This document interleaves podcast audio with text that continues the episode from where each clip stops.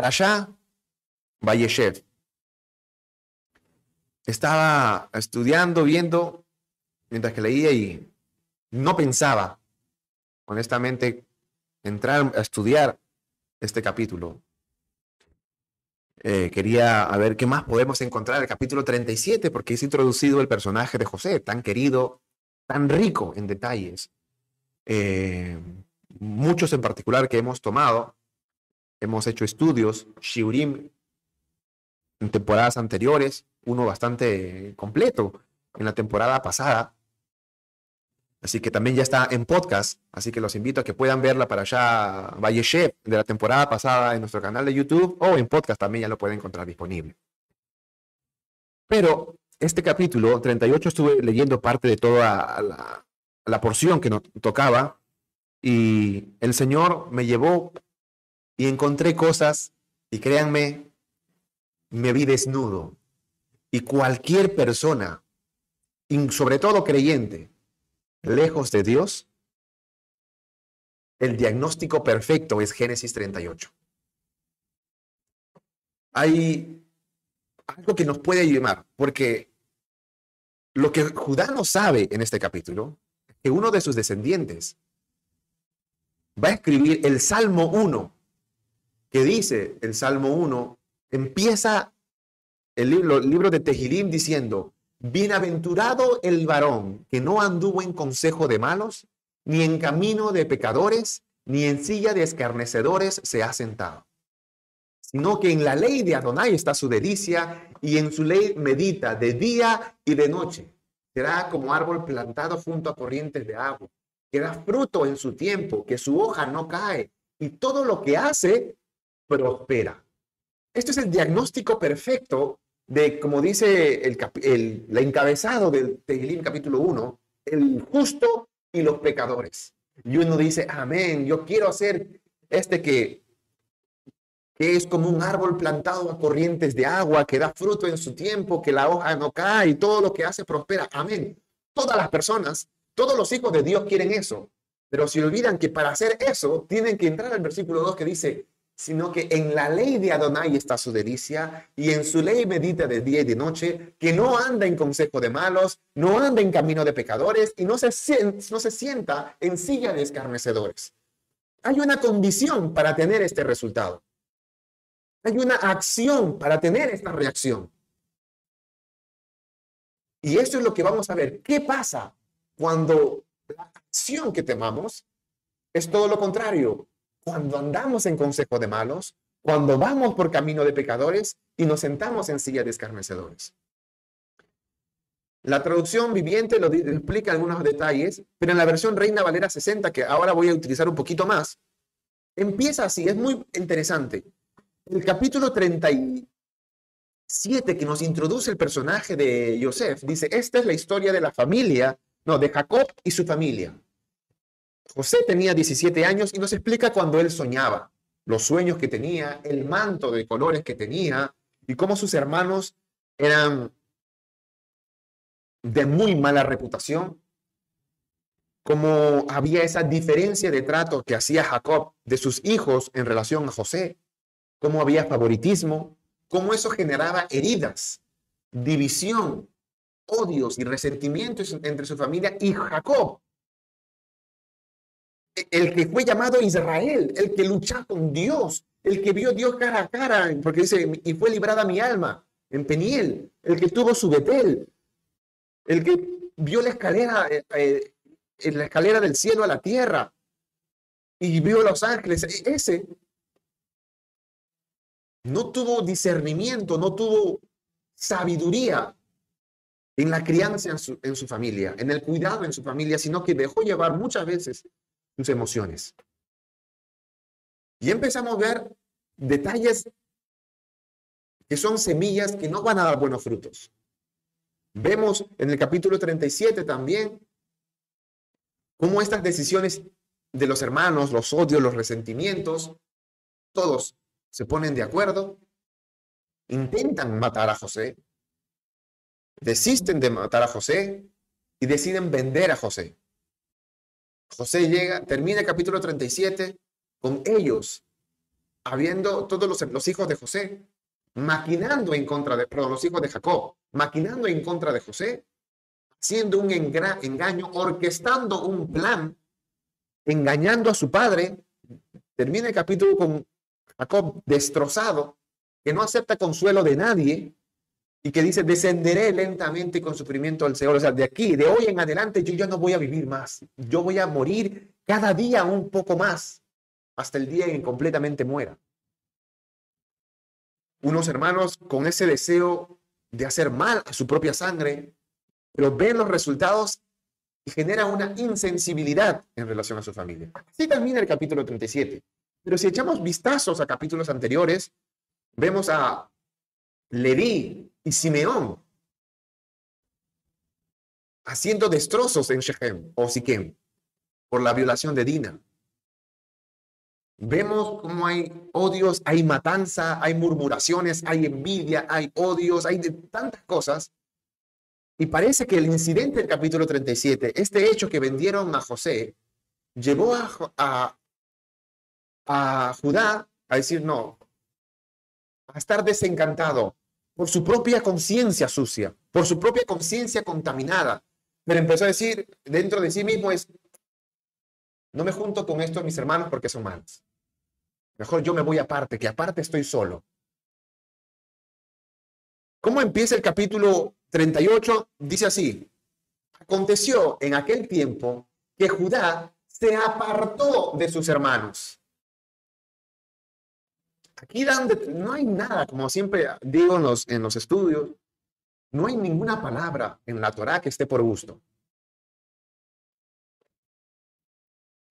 Judá se apartó de sus hermanos perdió la comunión con su familia, con su sangre, con el pueblo de Dios.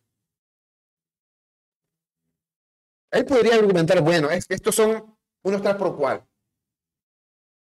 Mira, míralo, mira a Simeón, mira a Leví. ¿Cómo están? Son asesinos, son mentirosos, hacen complot. dijeron, mira, vamos a hacer esto, hagan su circuncisión y nosotros cuando estén circuncidados nos uniremos con ustedes en Siquem. O sea, son hipócritas, son mentirosos. Y encima cuando ellos eh, creyeron, todos que ellos destrozaron a todos los hombres, mataron a todos, asesinaron, hicieron un genocidio.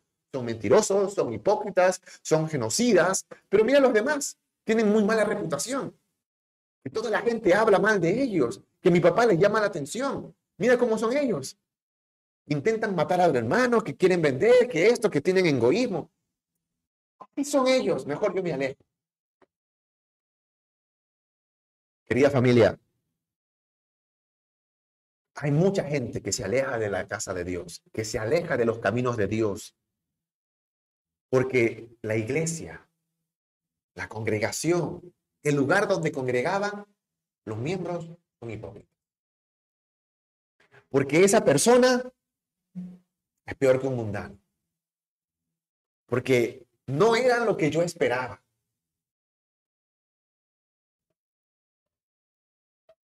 Ese es el argumento de mucha gente.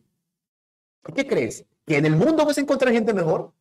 ¿Que allá afuera tú vas a encontrar a gente amorosa, hacedora de paz y de justicia, de misericordia? Podrá haber gente filántropa que quiere hacer el bien a las personas, pero está condenada a perdición. Y busca su egoísmo, busca beneficio propio, ¿Qué tú esperas? ¿Que en la congregación todos sean alas, sean angelitos, sean perfectos? Porque si eso es así, pues entonces tienes que morirte de una vez ir al cielo. Porque mientras que estemos en el suelo, tengamos sangre, huesos y carne, no lo somos.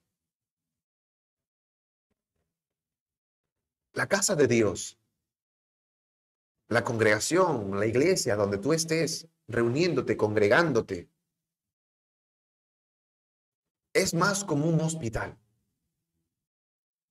No es un museo de santos. Somos llamados a ser santos. Y el Señor nos llama santos en potencia, potencialmente, así nos ve. Pero en posición tenemos toda una vida en la que tenemos que tener, ser transformados. La congregación, la iglesia, no es un museo de santos, sino es un hospital que atiende heridos.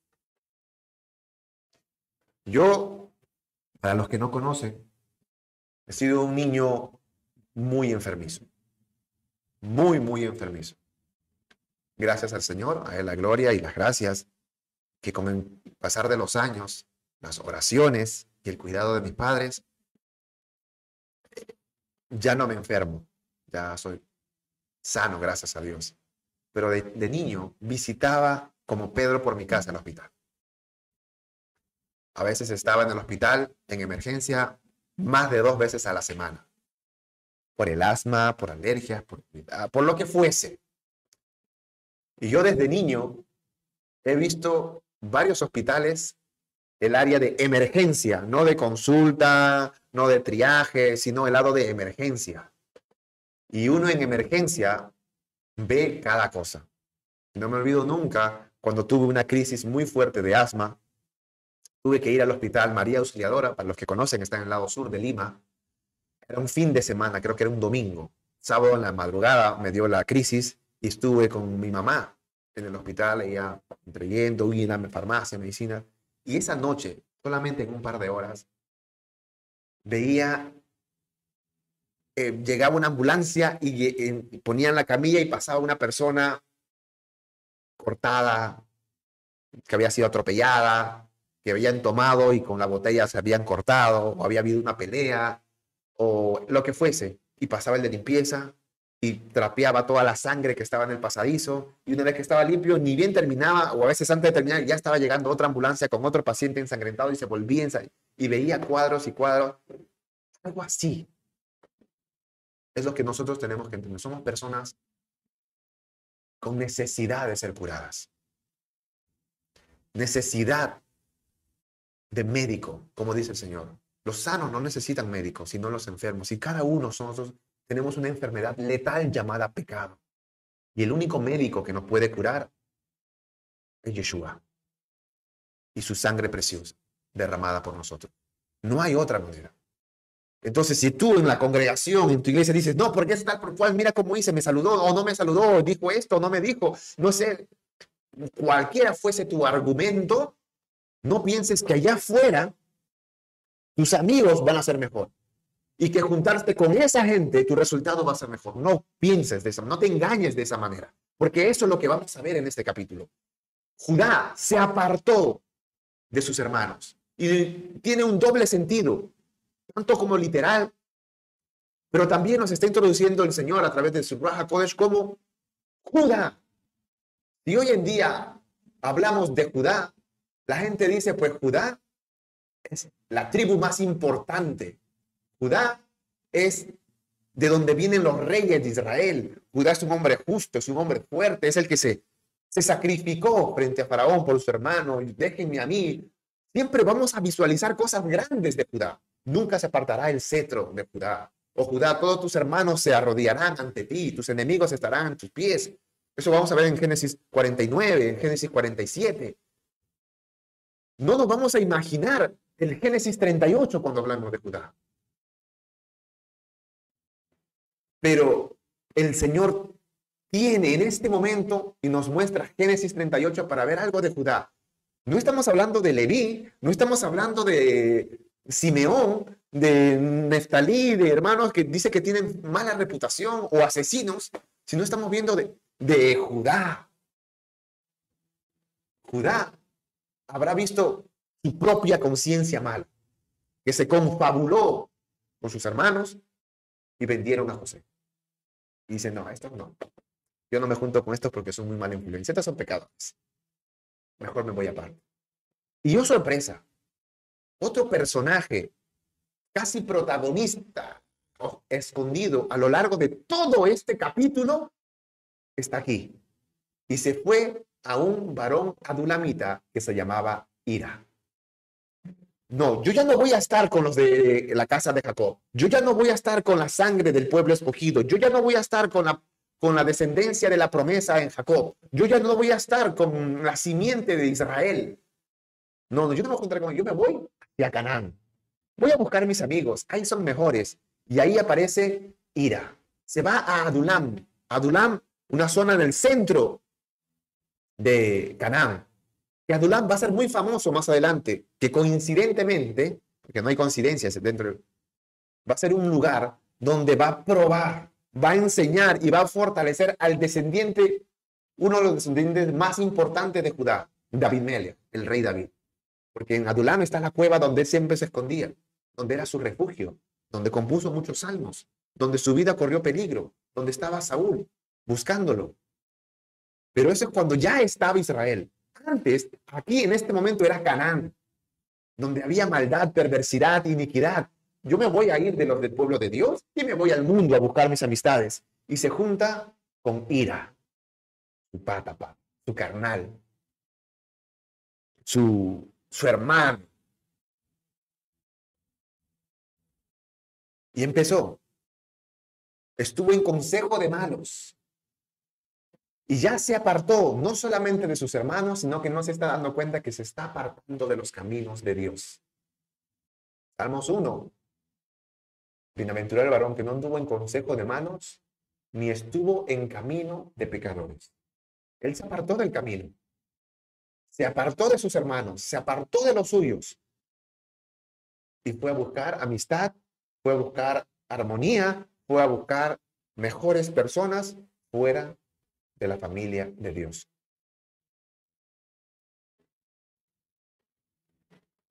Y mire, y vio allí Judá, la hija de un hombre cananeo, cual se llamaba Sua, el cual se llamaba Sua, y la tomó y se llegó a ella.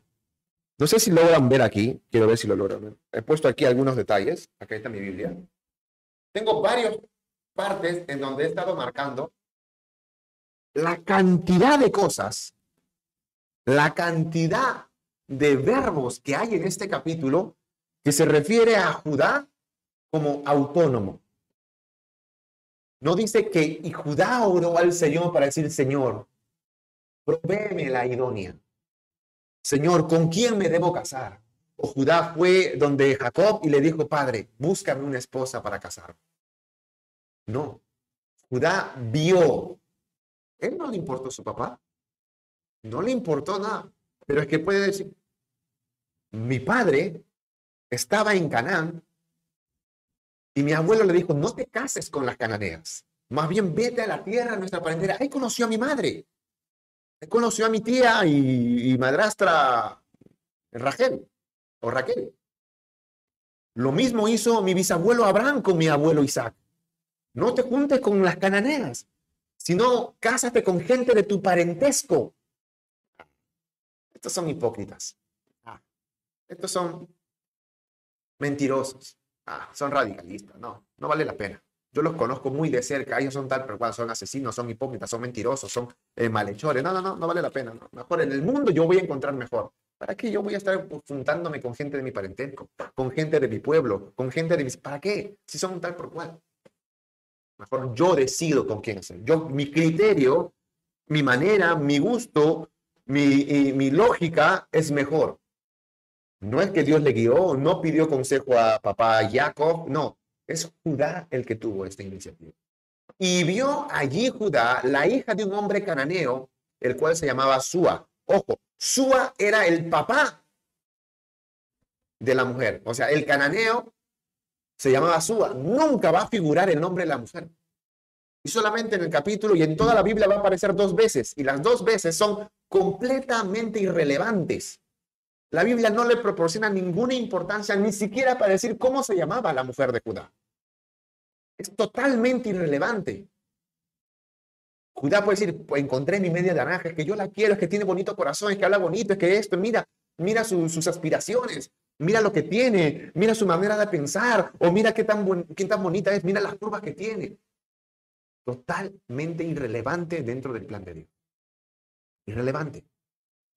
Empieza Judá a hacer su propia decisión. Ustedes van a ver acá como en lo que apunté en la Biblia dice, y Judá y se apartó, y se fue, y vio, y la tomó, y se llegó, y tomó, y se consoló, y la vio, y se apartó, y le dijo, todo es Judá. ¿Para qué yo voy a ir a la iglesia? ¿Para qué yo voy a pedir dirección de Dios para ser hipócrita como ellos? No, no, no, no, no. Yo soy mi propio Dios. Yo tomo mis propias decisiones. Yo voy a tomar las riendas de mi vida. No, no, yo no voy a ser como esos cristianos, aleluya, como esos judíos mesiánicos Shabbat Shalom. No, no, yo no voy a ser así. Yo soy veraz, yo soy genuino. ¿Qué voy a estar creyendo en esas cosas? No, ya no, ya estoy decepcionado. El pastor, el rabino, el líder me habló de esta manera o no me dijo esto. Mira cómo son, mira cómo hablan, mira cómo son. ¿Se te hace familiar? Pero que no. Porque Dios va armando un diagnóstico crudo de esto. No estamos hablando de un cananeo quien decide, estamos hablando de Judá. La tribu más importante. Uno de los hombres más importantes dentro de nuestros patriarcas. Ni siquiera es José, sino Judá. El hijo, aunque Jacob va a ver tan buenas cosas y lo va a dejar encargado y tan buenas bendiciones de parte de Dios. Pero él, lejos de la comunión con sus hermanos, Mira, y claro, como está con ira, el adulamita, pues ira, ¿qué te parece esa chica? ¿Cómo está? Mano, anda, mira que está muy buena, o que está muy guapa, o mira, tú puedes. No, pero es que mira, ¿sabes qué? Mi costumbre no. Yo me tengo que juntar con gente de mi propio yugo. Tiene que ser de mi propia congregación, de mi propia, de mi propio linaje. Anda, hoy, no vas a ver con esas cosas. Anda, anda. Mira, Mira, te echo ojitos. Háblale, acércate, dale tu número. O eres gallina. Porque yo no me imagino ahí diciendo, hermano, ¿cómo vas a hacer tú eso? Mira lo que dice en versículo tal. No puedes hacer eso, es el yugo desigual. Eso va a esperar. Eso no le va a decir porque es el pagano. Es cananeo. No conoce a Dios. No se da cuenta que está en camino de pecadores, porque ya se apartó de los suyos. El cual se llamaba Sua, y se la tomó y se llegó a ella. El yugo desigual a Judá le importó tres pepinos.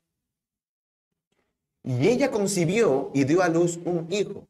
El sentido que nos dice un poco ya en la gramática en el español, en otras versiones lo traduce de una mejor manera, pero el sentido de la raíz en el hebreo es que todo esto que ve es la mujer que hace las decisiones. Es como que, y allí Judá vio Judá la, la, hija de un hombre cananeo, el cual se llamaba Sua, y la tomó y se llegó a ella. Y ella, y como que ella toma, se está hablando de ella, ella concibió y dio a luz un hijo y llamó su nombre Er. O sea, como que no fue decisión de Judá. Y concibió otra vez y dio a luz un hijo, lo llamó Onán. O sea, desde aquí, porque al final de todo esto, va a ver que y, y después Judá, como que vuelve a tomar la importancia a Judá. Nos hace sobreentender de que de aquí en adelante la decisión la toma ella. O sea, ya no solamente se junta con paganos cananeos, sino que ahora se junta en yugo desigual, en relaciones maritales con el yugo desigual cananeos paganos. Y este no puede decir, es que yo la voy a convertir. Estoy hablando, yo soy el hijo de Jacob. Yo soy descendiente importante de Israel. Yo soy, puedo ser el hijo del rabino, el hijo del pastor, o yo soy el líder de los jóvenes, o yo soy el, el que está encargado en la alabanza, o yo soy el profesor, maestro, maestra de los niños, El que cree que está firme, mire que no caiga. Se juntó en yugo desigual, en amistades, en relaciones, y llamó su nombre Er. Er. Hay debates en la traducción, porque Er en el hebreo es silencio, pero no saben si es el Er así o es la raíz del arameo antiguo de ar. Y ar es contrincante, adversario, el que se opone. Que tendría mucho sentido con el, resto de su vida. Porque como hemos, como hemos aprendido en el libro de, de Génesis, que en el momento del parto pasa una característica importante en el momento del parto de una persona y esa característica importante suele ser lo que lo caracteriza para el nombre que tenga. Cuando nació Isaac, este, un año atrás su mamá se rió, nace Isaac, Abraham se ríe y le ponen por nombre Isaac porque significa risa. Cuando nace Esaf o Esaú, era velludo, era una característica y le pusieron Esaf, que es velludo. Como le gustaba los guisos rojos, a cada rato era su plato favorito, le llamaban Edom, que significa rojo. Cuando quieren hacer Jacob, no, se nace agarrándose el calcañar o el talón de su hermano, el calcañar es Ekev, y como él nace agarrándose del Ekev, le ponen Jacob. Hay una característica en el momento del nacimiento para que le pongan ese nombre. Imagínense cómo habrá tenido que ser Rachel o Raquel, que dice que era de hermoso aspecto y figura. Han tenido que ver a Raquel hermosa cuando nació. Y un bebé cuando nace para nada es hermoso. Morado, arrugado y todo. Pero ella tuvieron que verla hermosa para decir, hay que ponerle hermosa. Entonces, ¿qué han tenido que ver en Er para que le pongan este nombre? Que no sabemos si es silencioso o es contrincante o adversario. Pero eso no es todo. Concibió otra vez y le dio a luz un hijo y llamó su nombre Onán. Y no sé si ustedes saben, pero Onán ya no es un nombre hebreo. Es un nombre cananeo. Este Judá se apartó de los suyos, perdió la comunión con su pueblo, se apartó del camino de Dios, se empezó a juntar con pecadores, se empezó a relacionarse con paganos. Él podría decir, pues yo la voy a convertir, yo le voy a hablar, yo voy a imponer, voy a, se va a enseñar de esta manera. Y sus convicciones fueron decayendo. Porque el primero le ponen er, arameo, hebreo, pero todavía por ahí.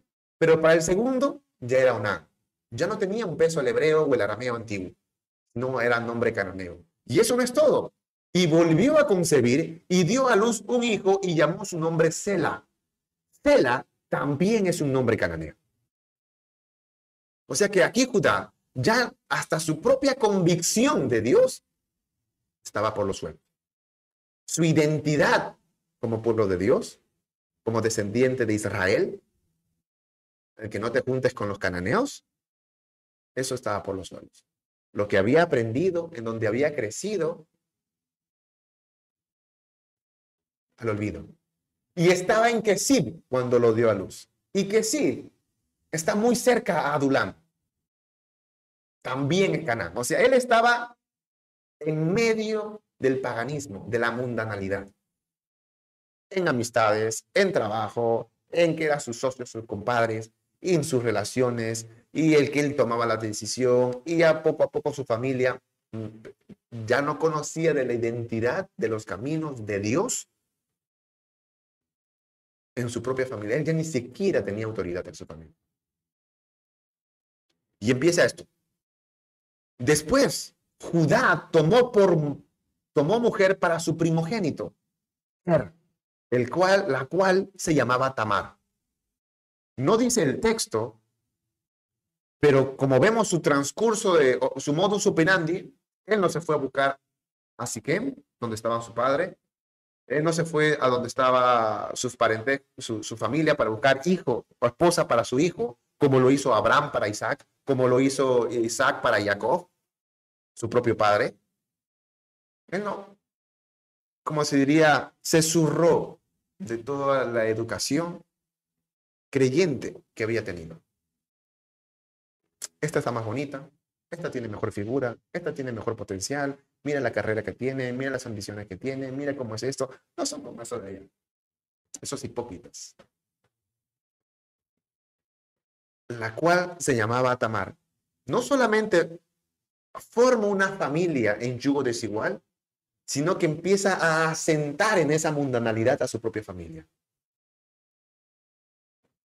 Y aquí viene, y Er el primogénito de Judá, o sea, el que todavía tenía nombre hebreo, fue malo ante los ojos de Adonai y le quitó a Adonai la vida.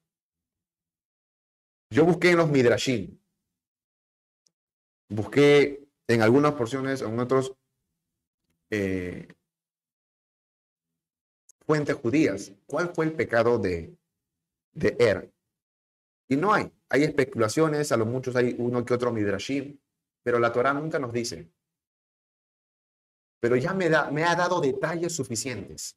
No tiene que decirme qué cosa hizo específicamente él, pero sí me dice que fue tan malo para que Dios le quite la vida. Y miren, estamos hablando del hijo de Judá. Si vamos capítulos atrás, Simeón y Leví mintieron fueron hipócritas y asesinaron una ciudad entera. La quemaron. Siguientes capítulos, hermanos que generan división, desean la maldad hacia su hermano, quieren matarlo, pero no, lo golpean, abusan y lo venden, engañan a su padre. Todo eso es maldad. Pero toda esa maldad entre asesinato, en envidias, en rencores, en maledicencia, porque ni siquiera le podían hablar bonito a José, dice el texto del capítulo 37, habían asesinatos, murmuraciones, envidias, enojo, odio, resentimiento, eh, todas esas cosas que son malas, ni aún así Dios no lo mató. Así que la maldad de Er tuvo que haber sido mucho peor que lo que hicieron sus familiares para que Dios diga no. Miren, en Éxodo vamos a ver que el Señor le dice a Israel, la maldad de Canaán está hasta aquí, que la tierra los ha vomitado. En Abraham le dice, quiero saber si de verdad la maldad ha subido, porque las plegarias, si la maldad ha llegado hasta aquí. Le dice también que en Canaán está la maldad, pero no ha llegado a su cúspide. Y cuando llegue, yo los sacaré, los botaré, la tierra los vomitará. Canaán era un lugar perverso. Canaán era un lugar en que, si ustedes buscan documentales, simplemente googleen sobre Canaán y había aberraciones. Matanzas, asesinatos, orgías, cosas impensadas. Ahí Judá decide tener familia. Ahí decide criar a sus hijos. Y ahí Judá decide reforzar la relación de sus hijos juntándole con una cananea. Sin convicciones, lejos de la comunión con el pueblo de Dios, en medio de la mundanalidad, juntando en yugo desigual a, a sus propios hijos. ¿Cuál va a ser el resultado? Que en el mundo va a aprender a orar, en el mundo va a aprender tus hijos a leer la Biblia, a hablar de Dios.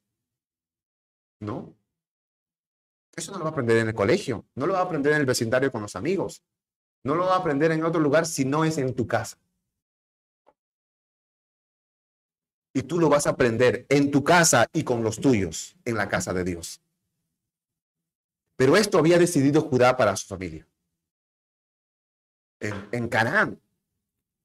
Algo muy conocido que va a entrar más adelante en, en lo que acabamos de terminar la temporada pasada, cuando entra Bilam y le entra, eh, la, introduce la adoración a Balam o Bilam a Israel, Baal, el dios de la fertilidad y casi el Zeus de, de ese lugar, habían sacerdotisas en los templos de los dioses paganos y tenían sexo, orgías, para que, según el tipo de la orgía que hacían, adoraban a ciertos dioses había sadismo.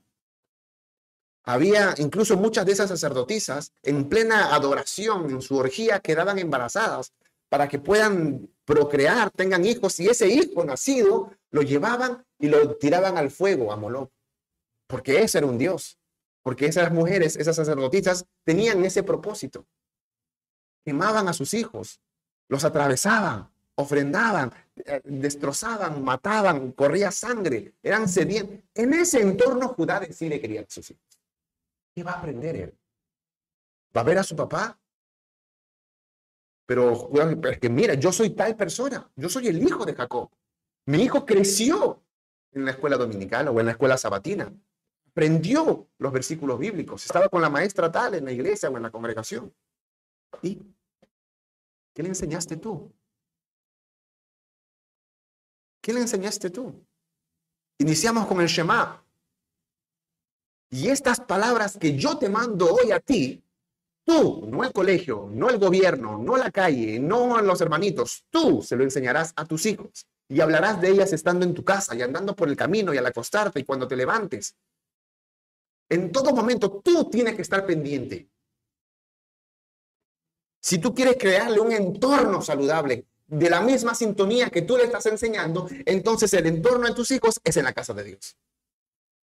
Pero tienen que empezar la educación por ti. Judá no le importó eso. ¿Qué maldad habrá sido la de él? Que Dios dijo, a este no lo aguanto más. Perverso, y que Dios le quitara la vida. No hemos visto otro episodio como esto anteriormente. Hemos visto aberraciones hasta este capítulo y no uno que Dios lo haya matado. ¿A qué punto tuvo que llegar este hijo de convertido, de ministro, de creyente, de mesiánico, para que Dios mismo le quitara. No fue las consecuencias, no fue una fue Dios que decidió decirle ya no basta, no aguanto más, basta. Y viene, para que no digan que, bueno, fue solamente él que, bueno, dio una buena educación, pero uno nomás me salió mal. No. Entonces Judá dijo a Onán, el segundo, el que ya tiene nombre cananeo, llégate a la mujer de tu hermano y despósate con ella y levanta descendencia a tu hermano. Esto ya se practicaba antiguamente y luego pasa a ser Deuteronomio, pasa a ser ya una ley nacional, algo legal, ya pactado para Israel, lo que se llama la ley del levirato. Levirato en el caso de hombres y sororiato en el caso de mujeres.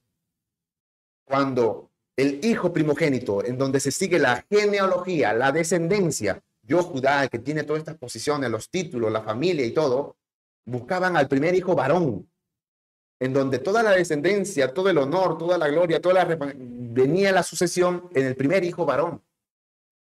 Y este era él, pero fue mal. A lo único que llegó fue a casarse, pero no llegó a tener ni siquiera descendencia. Dios no quería ni siquiera que tenga simiente. Dios lo cortó.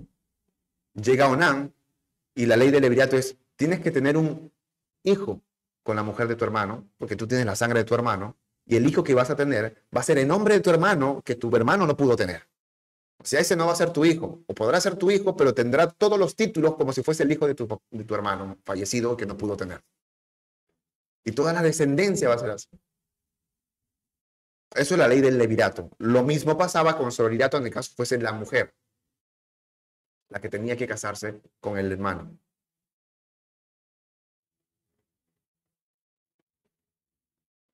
Y dice, y sabiendo Onán, acá especifica, y sabiendo Onán que la descendencia no había de ser suya, sucedió que cuando se llegaba a la mujer, o sea, sí tenía relaciones sexuales con la mujer de su hermano, el semen lo tiraba en tierra por no dar descendencia a su hermano. La Biblia, hasta estas cosas íntimas, ocultas, lo saca a luz.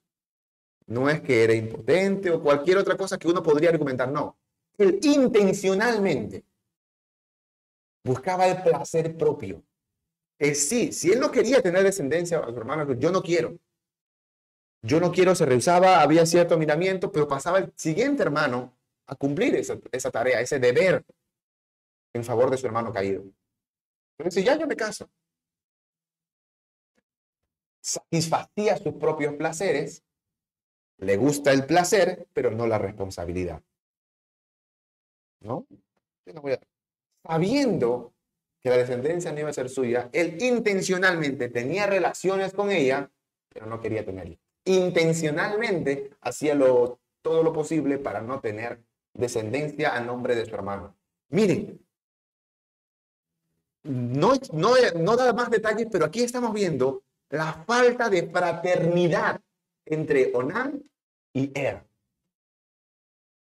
Que Onán no tenía el más mínimo interés que el recuerdo de Er quede vivo. Que el nombre de Er siga vigente en descendencia. No tenía interés. Ya tenía sus hijos mismos en conflicto. Judá no se estaba dando cuenta que el capítulo anterior, eso él estaba teniendo con José.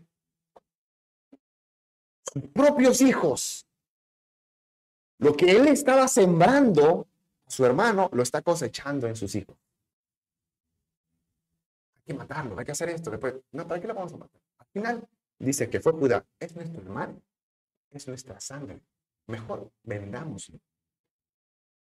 Y justo pasaron mercaderes. Él era, él fue el autor intelectual del primer caso de trata de personas registrada en la Biblia planificó, organizó y ejecutó. El primer caso de trata de personas en la Biblia con su hermano.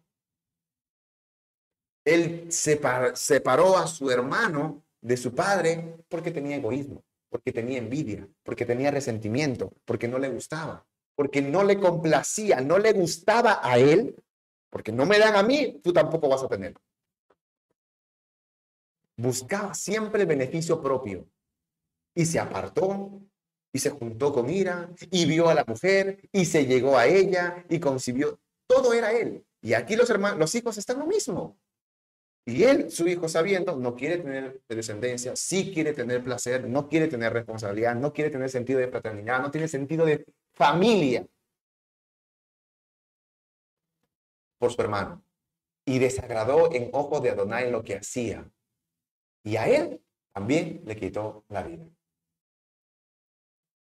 Judá sembró división y quitó a su padre un hijo, Dios le quitó dos hijos. Y Judá dijo a Tamar, su nuera, quédate viuda en casa de tu padre hasta que crezca Sela, mi hijo, porque dijo, no sea que muera también él como sus hermanos. Y se fue Tamar y estuvo en casa de su padre.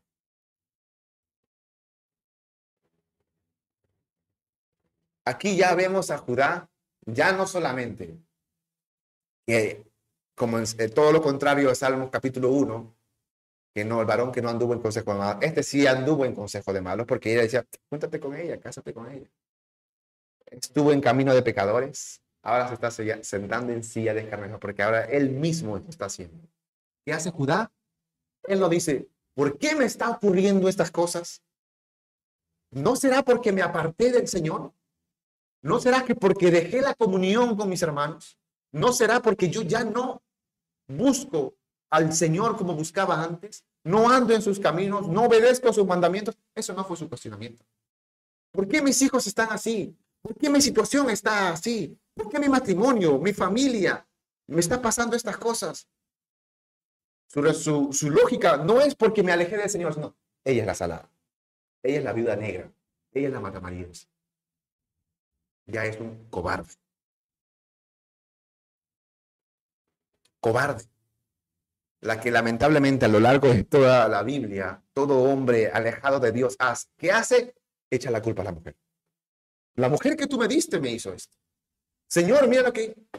No, mis hijos eran santos, mis hijos eran buenos, pobre mi pobre mi Onán, eran tan buenos, ellos no mataban ni una mosca, pobrecito mi hijito, son nobles.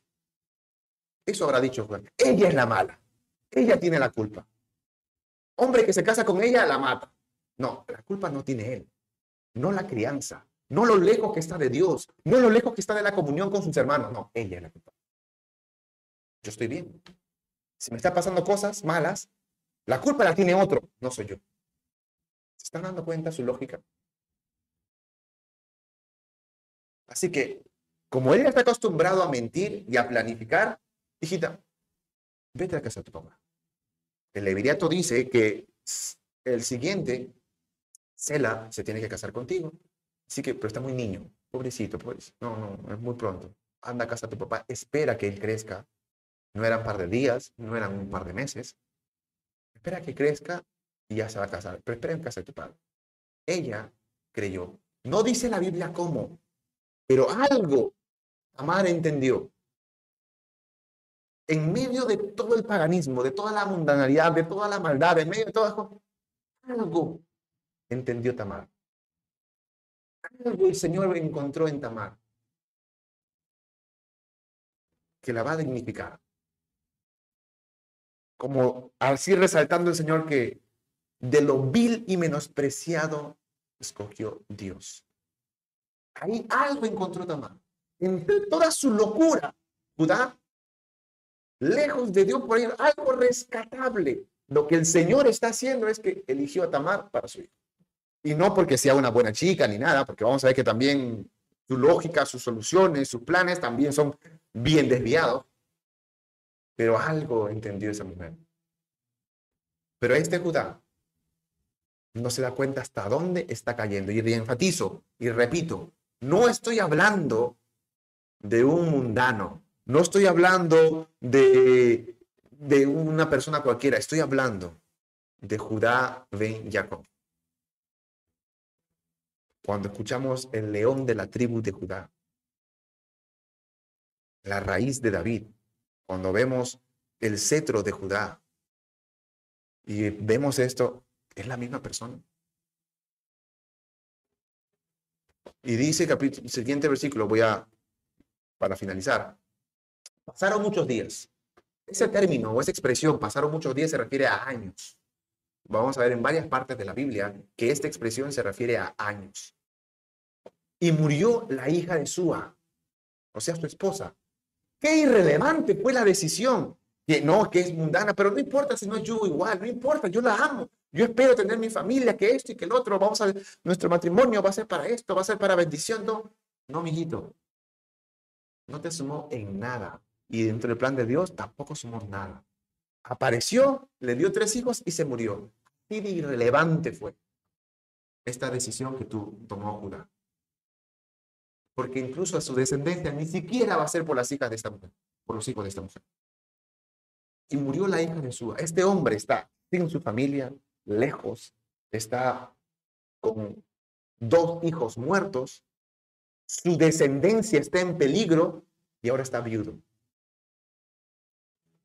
Y él sigue diciendo, sin preguntarse, ¿por qué me pasan estas cosas? Después, Judá se consoló. No es que se refugió en el Señor, no es que Señor, ya basta. Estoy cansado de sufrir, ya no quiero más, no, no puede ser. Él mismo se puede, se puede curar. Él mismo dice, no, yo ya estoy bien, yo puedo sanarme, yo puedo salir de este problema, yo puedo hacer tal cosa, mis heridas, yo mismo puedo buscar. Por eso que mucha gente está en adicciones, en medicinas, con medicamentos, con meditaciones, está con pensamientos, con filosofías, buscando que ellos mismos se pueden salvar, que ellos mismos pueden salir de su problema, que ellos mismos pueden salir de su aflicción. No, mi hermanito no te engañes. Pero este Judá se consoló, creyendo que él está bien. ¿Cómo estuvo bien? Lo que sigue dice, y subió los trasquiladores de sus ovejas a Timnat. Vamos, les invito a que lean el libro, los libros de Reyes. Van a ver cuando había la fiesta de, las, de, trasquilar las ovejas. Eso era un festín. Eso era banquete de días. Así como vamos a también leer los Rojodesh, las lunas nuevas, que se celebraba desde el palacio hasta la gente del pueblo. Sobre todo en palacio era banquete de tres días, cuatro días. El momento en el que en primavera se trasquilaba a las ovejas, eso era una jarana de rompe y raja, como se diría en el Perú. ¿Cómo se consuela Judá? Yendo a fiestas. ¿En dónde? En el mundo, Timnat. No fue así que, no fue a Betel, no fue a la casa de su padre, no fue a la congregación, él no fue a la fiesta de Hanukkah, no, él se fue a la discoteca. Él se fue a donde está el mundo. Él se fue a todos los lugares de perdición. ¿Por qué? Porque aquí está la gente, acá está la diversión, aquí está el consuelo, acá está el alivio, acá está eh, la liberación de, mis problemas. La medicina para mi corazón roto y para mi alma perdida. En el mundo está, ahí lo voy a encontrar. Y yo, curiosidad, ¿quién está ahí? su amigo Ira en la teoría. Ira está antes que se casca, antes que se case y después que se queda viudo. Y para, y para Judá, la culpa la tiene este, Tamar. Ella es la salada. Ella es la malazú. Ella es la matamaridos. Pero por lógica, amigo, si tú buscas, ¿desde cuándo te salen las cosas malas? Desde que te apartaste de tus hermanos y te juntaste con ira con ira, con sus consejos, en sus caminos, en sus sendas, en relación con ellos, en yugo con el mundano, tus hijos te salen mal, tu familia es desigual, te salen muertos, te quedas viudo, las cosas te ocurren mal, no eches la culpa a Tamar.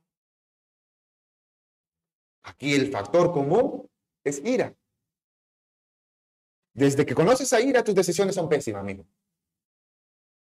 Desde que te juntas con el mundano y dices que es mejor que el creyente, de que estás con mi amiguito, con mi amiguita, con el pagano, no esperes que tus resultados sean buenos y que Dios te bendiga tus caminos. Es todo lo contrario a lo que empieza el Salmos capítulo 1. Pero Judá se va a consolar en la discoteca con su padre, con su amigo, el mejor amigo, Ira, el adulamita. No encuentra el factor común de que con ira todo me sale mal. No, no lo veo. Con ira todo es fiesta. Con ira yo encontré a mi esposa. Con ira pasa eso. Ahora con ira vamos de Harán. Y fue dado aviso a Tamar, diciendo, he aquí, tu suegro sube a Timnat a trasquilar sus ovejas. Entonces se quitó ella los vestidos de su viudez, se cubrió con un velo y se arrebozó, otra vez se arregló, y se puso a la entrada de Enaim junto al camino de Timnat, porque veía que había crecido Cela y ella no era dada a él por mujer. No sé qué cosa fue, pero de una u otra manera, en medio de todo este enredo y esta historia vergonzosa, Amar tenía un sentido de ser madre y voy a preservar la descendencia de mi esposo, que a su vez es la descendencia de Judá. La familia de mi suegro no puede quedar aquí, no se puede terminar aquí. Ya cuánto tiempo ha pasado.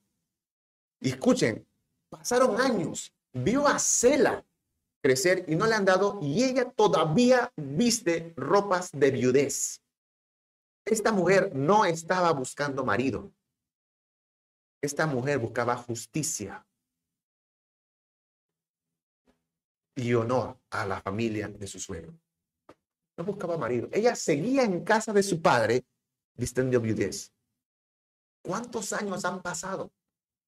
¿Qué voy a rehacer mi vida? ¿Qué voy a hacer el esto? ¿Qué No, seguía. Pero ya nos empieza a mostrar cuál eran los puntos flacos dentro de todos en Judá. Dice, y la vio Judá y la tuvo por ramera. No dice en el versículo que ella se vistió de ramera. Dice que se quitó su ropa de viudez y se arregló y se cubrió el rostro. No dice que se vistió de ramera y se puso junto al camino. Pero vuelve a ser Judá el que inicia. Tampoco Tamar le dice, oye, guapo, ven para aquí. Oye, mira esto, guapo, ven para acá. Nunca fue Judá quien la vio. Así como empieza el capítulo, fue a Canaán y vio a la hija de su al cananeo y se llegó a él. Judá era por emociones, su carne, su ego, su satisfacción, su propia decisión, su yo. Me gusta, la quiero. Esto, mira cómo es, cómo se viste, mira su ropa, ¿qué Me satisface, yo voy. Años después, dos hijos muertos, problema en la familia, ya viudo y sigue cojeando con el mismo pie. ¿Por qué? Porque al final él tiene el timón de su vida, de sus emociones y de sus acciones. Él la vio y la tuvo por ramera porque había cubierto su rostro. Posiblemente ella como mundana se vistió provocativa o algo, pero no enfatiza el texto que ella se vistió de prostituta, sino que él entendió que ella o pensó que era prostituta. Y aún peor, vamos a ver versículos anteriores, pues, posteriores. Y vuelve a enfatizar esto. Y se apartó del camino. Digo, date cuenta, mi hermano, mi hermana, familia querida. Cuando uno se aleja de Dios y cree tomar el timón de su vida, nada es dentro del camino de Dios, porque nuestro corazón, nuestros pensamientos, nuestra naturaleza son trapos de inmundicia, son perversidad. La carne para nada aprovecha, dice la palabra. Y este la vio, los ojos, cuidado con lo que ves, cuidado con tus emociones. El hombre siempre es flaco, de entre todas sus cosas es más flaco por lo que ve. Cuidado con lo que tú ves, cuidado con lo que permite que tus hijos vean. Él vio, le gustó, como está con ira. Oye, Mira, mira, mira, mira. Mira que dirá, ya pues, ah, no digo nada. Tú, tú, tú, yo normal, yo te cubro. O dile que tiene una amiga para mí. Somos dos, estamos solos, tú eres viudo, no pasa nada, no hay problema. ¿Quién va a decir algo? Tú eres el jefe, no, tú eres hombre. Un hombre tiene esas necesidades, ¿qué consejo le habrá? Y Judá es el que inicia. Hola guapa, ¿cómo estás? ¿Sabes qué? directo al. Quiero tener sexo contigo. Fue directo al Su deseo sexual, cuando el hombre cae en la perversidad sexual, no se da cuenta cómo está cayendo. El hombre está en desgracia completa y él sigue llevándose por sus propias pasiones. Aquí Judá no es joven, aquí Judá ya es viejo, ya es un viejo verde aquí. Y él se sigue dejando llevar por sus pasiones, ya tan lejos de Dios y ciego.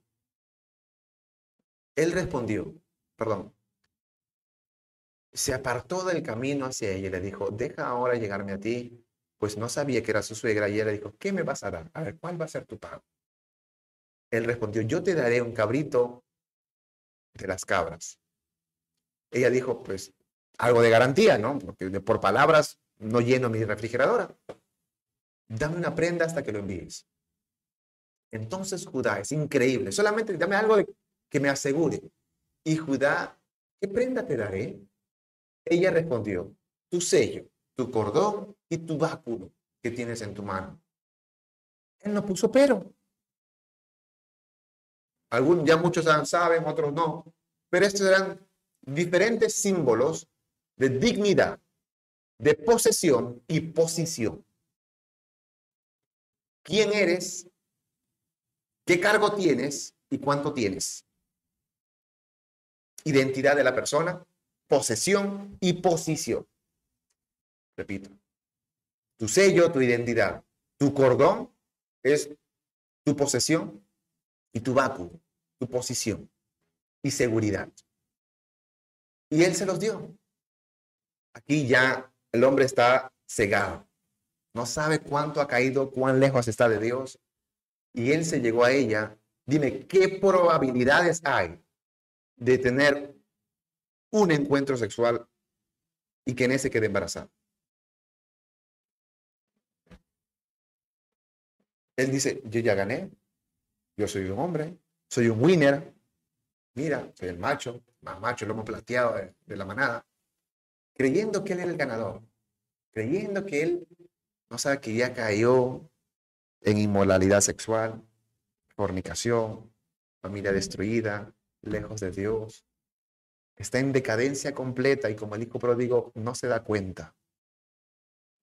Y uno puede decir, ¿en dónde está Dios?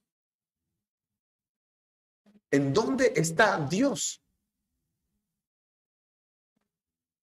Ya no es suficiente que su conciencia le esté molestando, que esté sin su familia, que tenga problemas en la familia, que en, su, en su matrimonio, que tenga división en sus hijos, que se quede sin hijos, de que se quede sin esposa. Y no entiende. No entiende. Salomón, uno de sus descendientes, lo dice en Proverbios capítulo 5, Hijo mío, presta atención.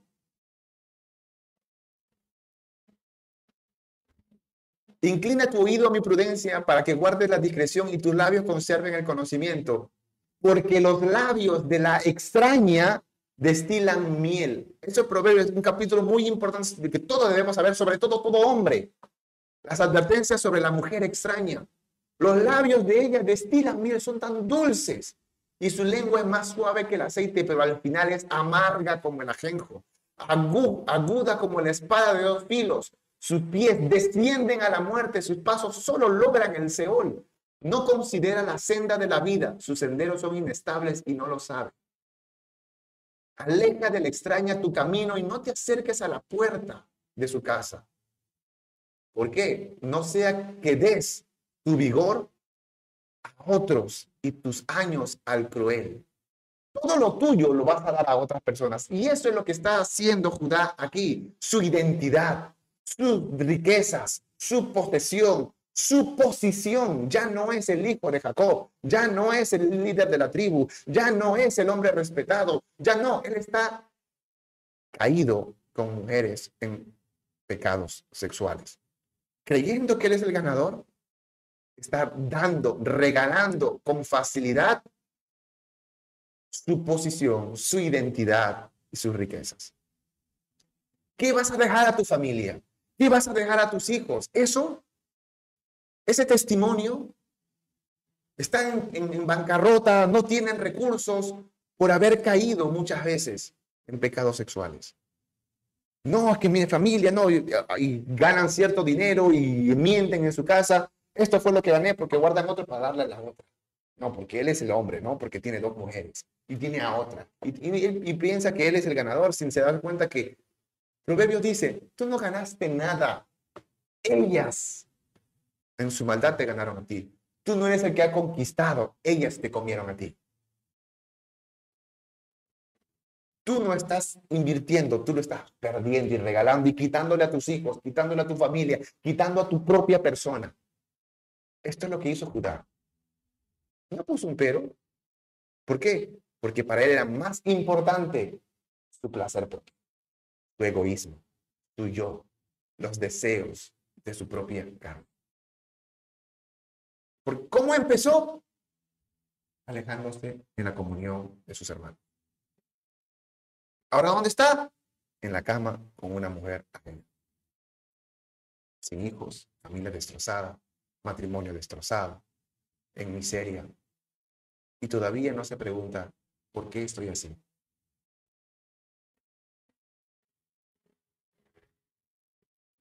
Voy a omitir muchas cosas ahorita para cerrar. Luego se levantó y se fue. No es que, Señor, ¿qué hice? No, él se levantó, se fue. Perdón, esto es, es ella. Luego se levantó y se fue. ¿Ve? El protagonismo no es de Judá. Ella tuvo el control. Ella se levantó y se fue. Y es muy importante. Se quitó el velo de sobre sí y volvió a las ropas de su viudez. Esta mujer, dentro de toda su locura, sus ideas también enajenadas, no buscaba marido buscaba justicia, buscaba seguridad. Creyó la palabra de su suegro. ¿Por qué? Porque él iba a la iglesia, porque él era creyente, él sabe de Dios, él es de familia cristiana o familia mesiánica o familia creyente, él es hijo de un ministro o hijo de un, alguien, un líder. Por eso le creí y me mintió. Y se fue a la cama conmigo y cree que nadie lo sabe. Pero de una u otra manera busca seguridad, busca justicia. No buscaba marido. No es que, bueno, ahora soy Tamar, soy la nueva mujer de Judá. No, no se puso ahí los tacones. Ahora atiéndanme, soy la nueva dueña, soy la, la matriarca de la familia. Vamos. Volvió a lo mismo volvió a la casa de su padre, volvió a llorar a su esposo muerto y quedó viuda, perdón, quedó embarazada. Y Judá envió el cabrito de las cabras por medio de su amigo el Udamita. Otra vez, ira, su compadre, el que le acompaña a todas las perversidades, con el que va en senda de pecadores, con el que hace maldad, el que le secunda todas las cosas. Para que éste le recibiese la prenda de la mujer, pero, oye, ira, mira, este, ¿te acuerdas la chica ahí? Sí, sí, ya. No, no pasa vergüenza, llévalo todo. O sea, que dirá la gente de mí. Mi testimonio, mi testimonio, cuida mi testimonio. Como tú ya sabes, arréglalo por mí. Tú, ya sabes, no tengo que decir ya, tú, tú, tú y yo ya sabemos. No ocupes, diría. Tú, tú, tú eres mi confidente, tú sabes todo. Fue para que éste recibiese la prenda de la mujer, pero no la yo y preguntó a los hombres de aquel lugar diciendo, ¿dónde está la ramera de Enaim junto al camino? Y ellos le dijeron, que no ha habido ninguna ramera. Entonces él se volvió a Judá y le dijo, no la he hallado. Y también los hombres de aquel lugar dijeron, aquí no ha estado ramera. Y Judá dijo, mire lo que dice, tómatelo para ti, o sea, quédate. Para que, ¿para qué? Para que no seamos menospreciados. En esto, tú y yo somos socios. No es para que, okay, qué vergüenza, qué roche, como que van a decir de mí, no. Tú y yo estamos aquí, somos cómplices en esto. Así como Lot dice, hermanos míos, ¿cómo van a hacer esta tal cosa a los hombres, a los invitados? Él se creía parte de ellos, aquí Judá se creía parte de lo mismo. Para que tú y yo no seamos menospreciados. ¿Qué van a decir de nosotros? También te estoy cuidando a ti. Que no se burlen de nosotros. Y aquí, yo he enviado este cabrito y tú no lo hallaste. Sucedió, o sea, yo ya lo hice, yo cumplí. Yo soy justo, yo estoy haciendo las cosas bien. Ya si no pasó, Ya, pues no es culpa mía. Yo estoy reaccionando, yo estoy cumpliendo mi palabra. Pero para no pasar mucha vergüenza, ya agarro todo, yo estoy cumpliendo, ya tengo la conciencia tranquila. ¿Así? Aquí no pasó nada. Nadie se dio cuenta. Sucedió que al cabo de unos tres meses fue dado aviso a Judá diciendo, Judá, le habrán dicho, ¿no? Amar tu nuera ha fornicado y ciertamente está encinta a causa de sus fornicaciones. ¿Y qué dijo Judá? A ver, sacadla y quémenla, esa pecadora, esa sucia. Mira lo que está haciendo esas fornicaciones. ¿Sí? Porque yo estuve volviendo a revisar en el capítulo 38 y yo no vi que Judá diga, pues quémenme, sáquenme, quémenme, porque me alejé de la comunidad. Oye, pero si estás en fornicación con las paganas, o quémenme, tampoco leí eso. Que tiene la familia dividida y lejos de Dios, pues sáquenme y quémenme, tampoco vi eso. Estoy viviendo en medio de la mundanalidad, sáquenme y quémenme, tampoco vi eso. Estoy buscando prostitutas, teniendo fornicaciones en la calle, escondida, juntándome, teniendo cómplices al mundano. No escuché a Judá diciendo, pues sáquenme y quémenme. Qué fácil es acusar al instante los pecados ajenos.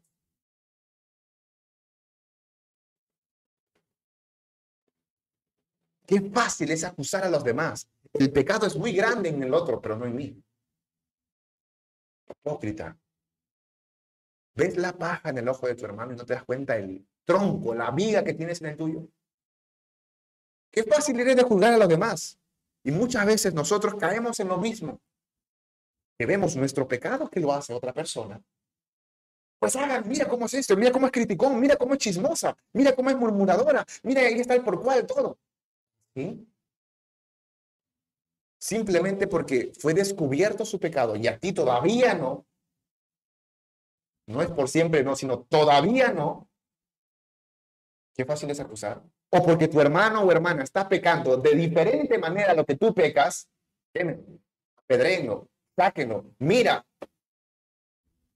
tiene una dualidad completa.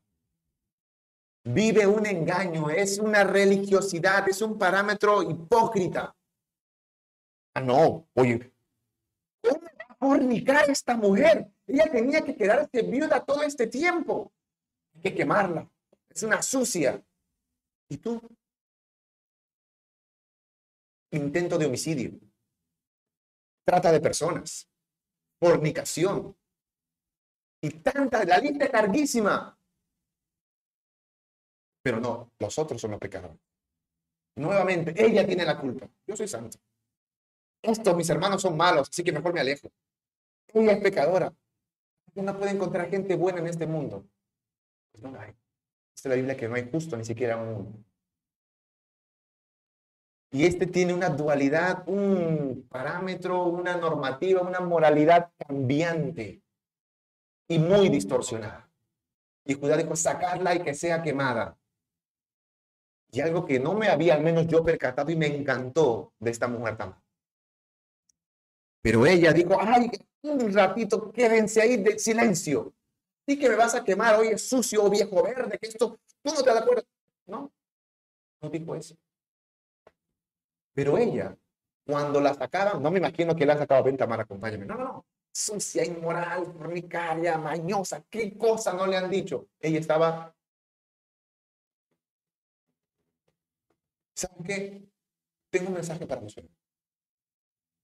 ¿Qué le vas a decir, oye, tú mañosa, sucia, pecadora? Dile esto.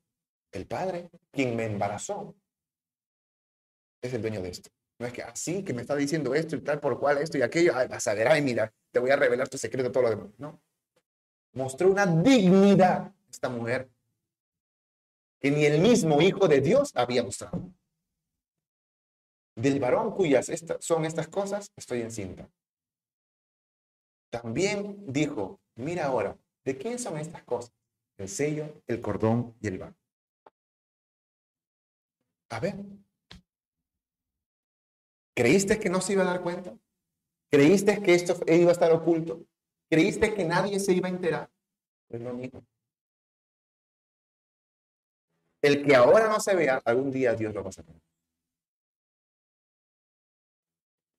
Pero si Dios busca la manera de volverte a traer, te va a quebrar. Pero como tú estás en tu yo, en tu ego, en tus propias decisiones, pues vas a seguir siendo quebrantado. Vas a seguir siendo quebrado. Vas a seguir siendo partido. Miren lo que dice Amós. Amós capítulo 4 es muy hermoso y dice el versículo 6, os hice estar a diente limpio en todas vuestras ciudades y hubo falta de pan en todos vuestros pueblos mas no volvisteis a mí, dice el Señor. También os detuve la lluvia tres meses antes de la siega e hice llover sobre una ciudad y sobre otra ciudad no hice llover. Sobre una parte llovió y la parte sobre la cual no llovió se secó. Y venían dos o tres ciudades a una para beber agua y no se saciaban. Y con todas estas cosas no volvisteis a mí, dice el Señor. Os herí con viento solano, como la oruga, la langosta devoró vuestros huertos, sus viñas, pero nunca quisiste volver a mí. Envié contra vosotros, os trastorné, todas esas cosas. Te he enviado tantas desgracias, pero tú no eres bastardo, tú eres mi hijo. Y dentro de toda tu locura, tu necesidad, yo permito esas cosas con el propósito y la esperanza de que vuelvas a mí. Eso dicen Amos. Judá está lejos de Dios y Dios le está permitiendo desgracia desgracia desgracia. Y este hombre, terco, necio, como cualquier otra persona que cree que va a encontrar salvación lejos de Dios, donde va a encontrar pureza lejos de Dios, donde va a encontrar sanidad lejos de Dios, porque eso es lo que cree, él mismo se puede curar, él mismo se puede sanar, él mismo puede encontrar solución a sus problemas, no quiere volver a Dios. Y dice por tanto, de esta manera te haré a ti, oh Israel. Y porque te he de hacer esto, prepárate para venir al encuentro de tu Dios. Dijo, voy a permitir tantas cosas, pero tú y yo nos vamos a encontrar y tú vas a volver. Cuán quebrado, cuán partido, cuán moreteado, cuán lastimado, eso depende de ti, no de mí. Yo voy a permitir todas las cosas, pero tú de que tú vuelves, vuelves. En el plan de Dios Dios no tiene la intención de que tú pases por el desierto por 40 años. Dios no quiere que tú estés sufriendo de maneras innecesarias. Dios iba a llevar por el desierto de Israel, pero en un viaje de dos semanas. Los 40 años fue por culpa de Israel. No tenía que sufrir todas estas cosas Judá y las que pasó, Dios las permitió, pero fueron por culpa de Judá. Ahora todo esto que se quería el digno, que se quería el santo, que se creía el muy religioso y el muy, muy justo, más bueno que incluso los mismos creyentes de los hipócritas que él decía, a todo salió. Me imagino que la gente que no conocía, porque es el sello, el sello es como que su identidad es como que el DNI, ¿ven? dejaste el DNI en el hotel, mano. Este eres tú. ¿Qué vas a decir? Tú la, Tú la has embarazado. ¿Qué tanto que te hacías el santo? ¿Qué tanto que te hacías el justo? Mira, le dejaste el cetro, el báculo, el cordón. O sea, tú le dejaste el DNI, el celular, el recibo de agua, luz, todo le dejaste a esta mujer. No te diste cuenta, solamente tú querías sexo, querías placer. Pensaste que nadie se iba a enterar y ahora salió la luz. No me imagino la cara de, Judá, que se quería tan digno. Por fin me voy a librar de esta mujer, de que está matando a mis hijos, que ella es la culpable, ella es la mala su, la que trae la mala suerte. Y todo se le revirtió.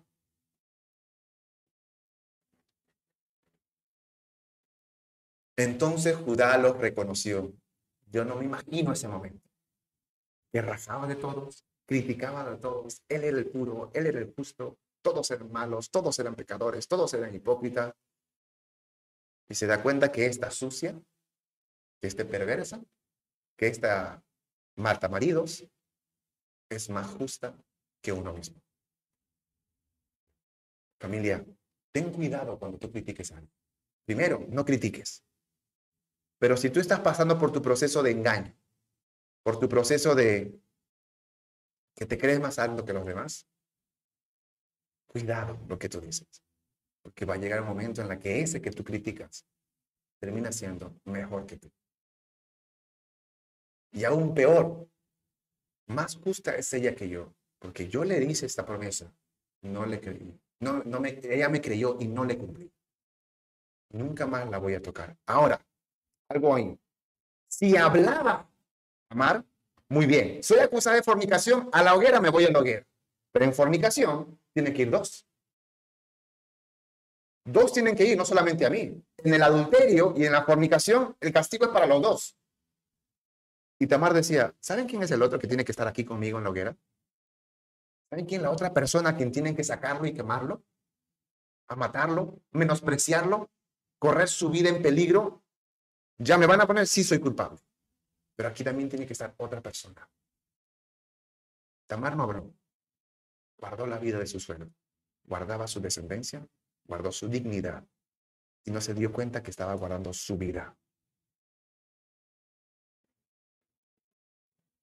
Judá, yo me imagino que vio que esta sucia, si abría la boca, también. ¿Por qué? Porque él es fornicario y adúltero. ¿Por qué? Porque ahora le atrasó la esposa a su hijo. Porque esa mujer ya estaba destinada para su hijo y él se llegó a ella.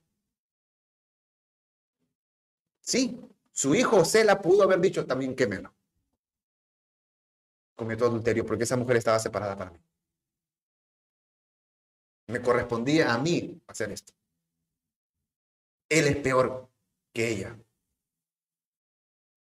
Porque él no tuvo códigos, pero no hizo eso. No se daba cuenta dónde llegó y terminó siendo. Y en medio de todo eso recibió gracia. Y aconteció que al tiempo de dar a luz aquí había gemelos después oye, como mi papá. Mi papá y Esaú, mellizos. En ese momento, los mellizos, el nombre mellizos, como llevamos el estudio de la temporada pasada, gemelos, siempre se vuelve a hablar de historia y la palabra mellizos eh, se conoce no hace mucho. Pero tanto mellizos como gemelos es el mismo nombre. Gemelos idénticos y gemelos mellizos, que era antiguo el nombre. Pero pues como mi papá. O sea, si yo bien que pensé que iba a pasar desapercibido mi pecado, mi canita al aire, mis cosas que nadie sabe no. Ahora es súper evidente, la barriga de Tamar, que atrasé la mujer a mi hijo, que yo hice tal cosa, que, tenía que estar en la hoguera y no solamente fue muy, ahora han sido dos. O sea, fue sumamente resaltado. El titular, la primera plana en Cana. Judá le atrasó la mujer a su hijo y él tiene espera a otros dos hijos de su nuera que vendrían a ser de su hijo, un mamarracho. Y imagino la cara de Judá. Sucedió que cuando daba luz, que sacó la mano el uno, la Torah está dando detalles muy específicos. Saca la mano el bebé. Yo me estaba tratando de visualizar qué probabilidades hay que está saliendo y en vez de atender al bebé para sacarlo, uy, no, sacó la mano. No, no lo voy a sacar. Voy a agarrar el hilo y le voy a poner y le voy a amarrar la mano. Una vez que la amarro, recién lo voy a sacar. Pero eso fue lo que hicieron. ¿Para qué? Para que quede claro de que el primero no fue el heredero. De una u otra manera, se estaba cumpliendo lo que vio en su padre. El menor servirá al mayor. Lo mismo vio en su abuelo Isaac. Isaac. Él era menor que Ismael. Jacob era menor que Isaac. Y aquí ven a uno, es el mayor, ya salió primero, pero no. Ah, no, también le atrasó. La partera tomó a este salió primero, pero volviendo él a meter la mano, he aquí salió su hermano y dijo, eh, ¿qué brecha te has abierto? ¿Cómo te has abierto campo? ¿Cómo te abriste camino para poder salir? Y llamaron su nombre Fares, que significa brecha, camino, que también es profético ese nombre. Después salió su hermano, el que tenía su mano, en su mano el hilo de grana, y llamó su nombre Sab. Familia,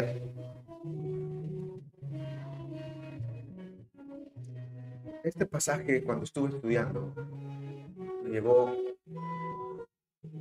muchas veces el Señor permite entre nuestra locura quebrarnos.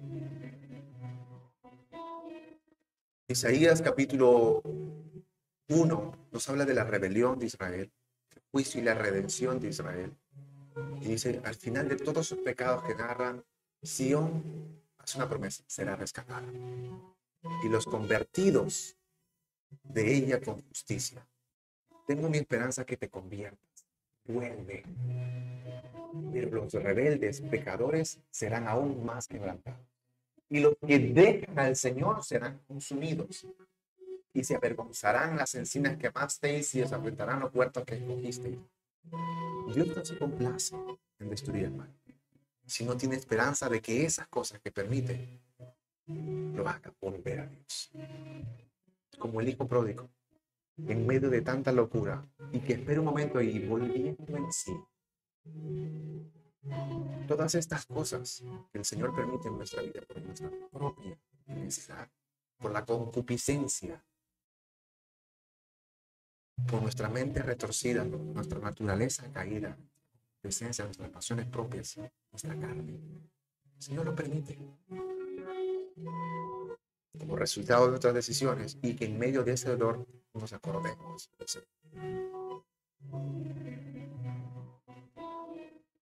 No se estaba dando cuenta que este mismo hombre, este mismo santo, este mismo justo, este mismo Judá, estaba atentando contra su propia ascendencia. Obviamente aquí no se está dando, Judá está creyendo que él tiene el control, pero no sabe, no se da cuenta, no percibe, no ve que hay una agenda maligna detrás de todo esto. ¿Por qué? Porque el enemigo sabía que de Judá vendría el control. Y Judá cree que tiene el control y estaba atentando contra su propia descendencia, de donde vendría el león de la tribu, la raíz de David, que ha vencido y que el libro Judá no se daba cuenta. Y esta mujer, en medio de lo vil y menospreciado, usó Dios y no fue, de, no fue de él, no fue de Onán, no fue ni siquiera de Sela. Él cuidaba, él pensaba que Sela es su tesorito. No quiero que le pase nada. También fue insignificante para la genealogía de la salvación, para la genealogía del Redentor, para el linaje de Yeshua. Fue insignificante. Su esposa fue insignificante. Los frutos que tuvo con esa mujer pagana fue insignificante, irrelevantes. Fue de esta mujer de esta sucia, de esta que es peor que yo, que terminó siendo quien le estaba dando redención, misericordia, gracias, porque él merecía morir quemado. Yo me imagino que cuando vio a Fares, le habrá recordado su cetro, ese cetro, ese báculo de pastor de ovejas, porque él iba a trasquilar ese báculo, que si bien es tu posición, también es un instrumento de salvación o cuidado o protección, que cuando las ovejas están ahí, el cuidadito los atrae con su báculo y él no se da cuenta que esto, que él deshonró, esta mujer le estaba diciendo, mira, tú me entregaste tu identidad, tu posición, tu seguridad, tú mereces estar acá. Yo te lo regreso. Porque yo lo que quería era justicia. Tú me mentiste. Él no merecía estar. Dios, en medio de tanta maldad nuestra, y sabía que nosotros sabiendo que merecemos la condenación, porque dijo, Dios no vino a condenar, ya somos condenados, sino que Él ha venido para que en medio de la condenación seamos salvos. En medio de la condenación, Él sacarnos a salvación. Tú y yo somos ese Judá que merecíamos morir. No merecíamos descendencia, no merecíamos fruto, no merecíamos vida, pero se nos extendió. Se nos dio lo que no merecíamos, un regalo, una nueva oportunidad, una vida nueva. Él habrá visto a Fares y decía, si ella hablaba, si ella no quería, yo hubiese muerto. Ahora tengo la oportunidad de volver a empezar. He nacido de él. Ustedes pregunten a sobrevivientes del holocausto, sobrevivientes de guerra, sobrevivientes de, los terremotos que han habido en México, aquí en Perú, muchas veces, si tú le pones su testimonio, y casi todos entran en común, una palabra que la mayoría repite. Sentí que he vuelto a nacer. En ese momento de desgracia yo creí que había muerto, pero ahora siento que he vuelto a la vida. Y eso ha hecho el Señor con nosotros. Merecíamos estar quemados, pero nos extendió una nueva oportunidad. El Señor permite esas cosas.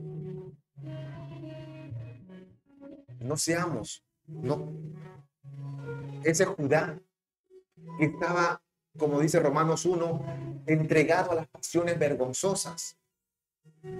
El que, como dice, como ellos no probaron tener en cuenta a Dios, Dios los entregó una mente reprobada para hacer cosas que no convienen, estando atestados de toda injusticia, fornicación, perversidad, avaricia, maldad, envidia, homicidios, contiendas, engaños, malignidades, murmuradores, detractadores, aborrecedores de Dios, injuriosos, soberbios, altivos, inventores de males, desobedientes a los padres, necios, desleales, sin afecto natural, implacables, sin misericordia. Quienes, habiendo entendido el juicio de Dios que les, practican tales cosas, son dignos de muerte. Todas estas cosas, si ustedes ven, es Judá y sus hermanos murmuradores, calumniadores, derramadores de sangre, homicidas, engaños, envidia, perversidad, maquinan malas cosas. Y eso seremos tú.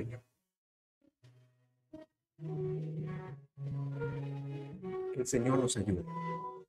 Que el Señor, como tiene, ha tenido su misericordia con nosotros, extenda con nosotros misericordia. En ningún otro lugar tendremos salvación y vida nueva, si no es con el Señor y en ningún lugar estaremos más en común con los nuestros. Déjame orar.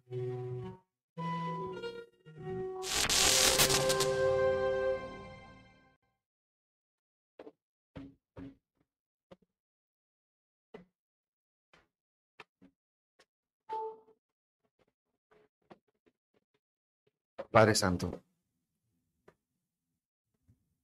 Gracias, Señor, por tu palabra. Gracias por tus misericordias. Gracias, Señor, por tu, como dice en tu palabra, nuevas son cada día tu misericordia. Gracias, Señor, porque primero yo me veo reflejado. Yo soy ese Judá que merecía morir. Y soy ese Judá que recibí gracia y misericordia. Guárdame, Padre. No permitas que yo caiga en el engaño de que soy fuerte, de que estoy bien, de que soy mejor que los otros. Bien, conociendo tú a tus hijos, dice, el que cree que estar fuerte, mire que no caiga. Guárdame, Padre, de mí mismo, de mis pasiones,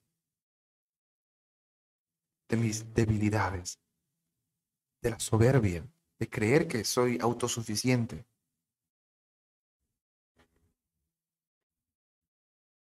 Sé propicio a mi pecador. Ayúdame a repetir eso en mi vida. Soy necesitado de ti. No merezco gracia, no merezco misericordia, pero fue lo que recibí. Ayúdame a recordar de dónde he sido salvado. A mirar con gracia, con amor y misericordia a mis hermanos. No caer en crítica, no caer en murmuración, no caer en el engaño de la religiosidad, de la dualidad. Todos necesitamos de ti. Yo primero. Gracias, Señor, por tu obra, porque tú no me has mirado ni me has juzgado como lo hago yo. Gracias, Padre. Yeshua HaMashiach. Amén, amén y amén. Amén. No esperaba que fuese tan extenso, pero me, me tocó. Fue muy, muy especial para mí. Espero que haya podido ser claro, que haya sido de bendición esto como de seguro lo ha sido para mí. Así que que el Señor nos ayude. Solamente con su presencia y con su ayuda nosotros podemos salir airosos. El mejor consejo que tenemos de las pasiones es la que Pablo le dio a Timoteo. Huye, corre, no debatas, no pelees, no pienses que vas a ser más fuerte. No le des ni la oportunidad. Huye. No pudo David, que después de José era el hombre más hermoso registrado en la Biblia. No pudo Salomón, que fue el hombre más sabio registrado en la Biblia. No pudo Sansón, el hombre más fuerte registrado en la Biblia. ¿Qué crees que va a pasar tú o yo? Huye. Y que el Señor nos ayude.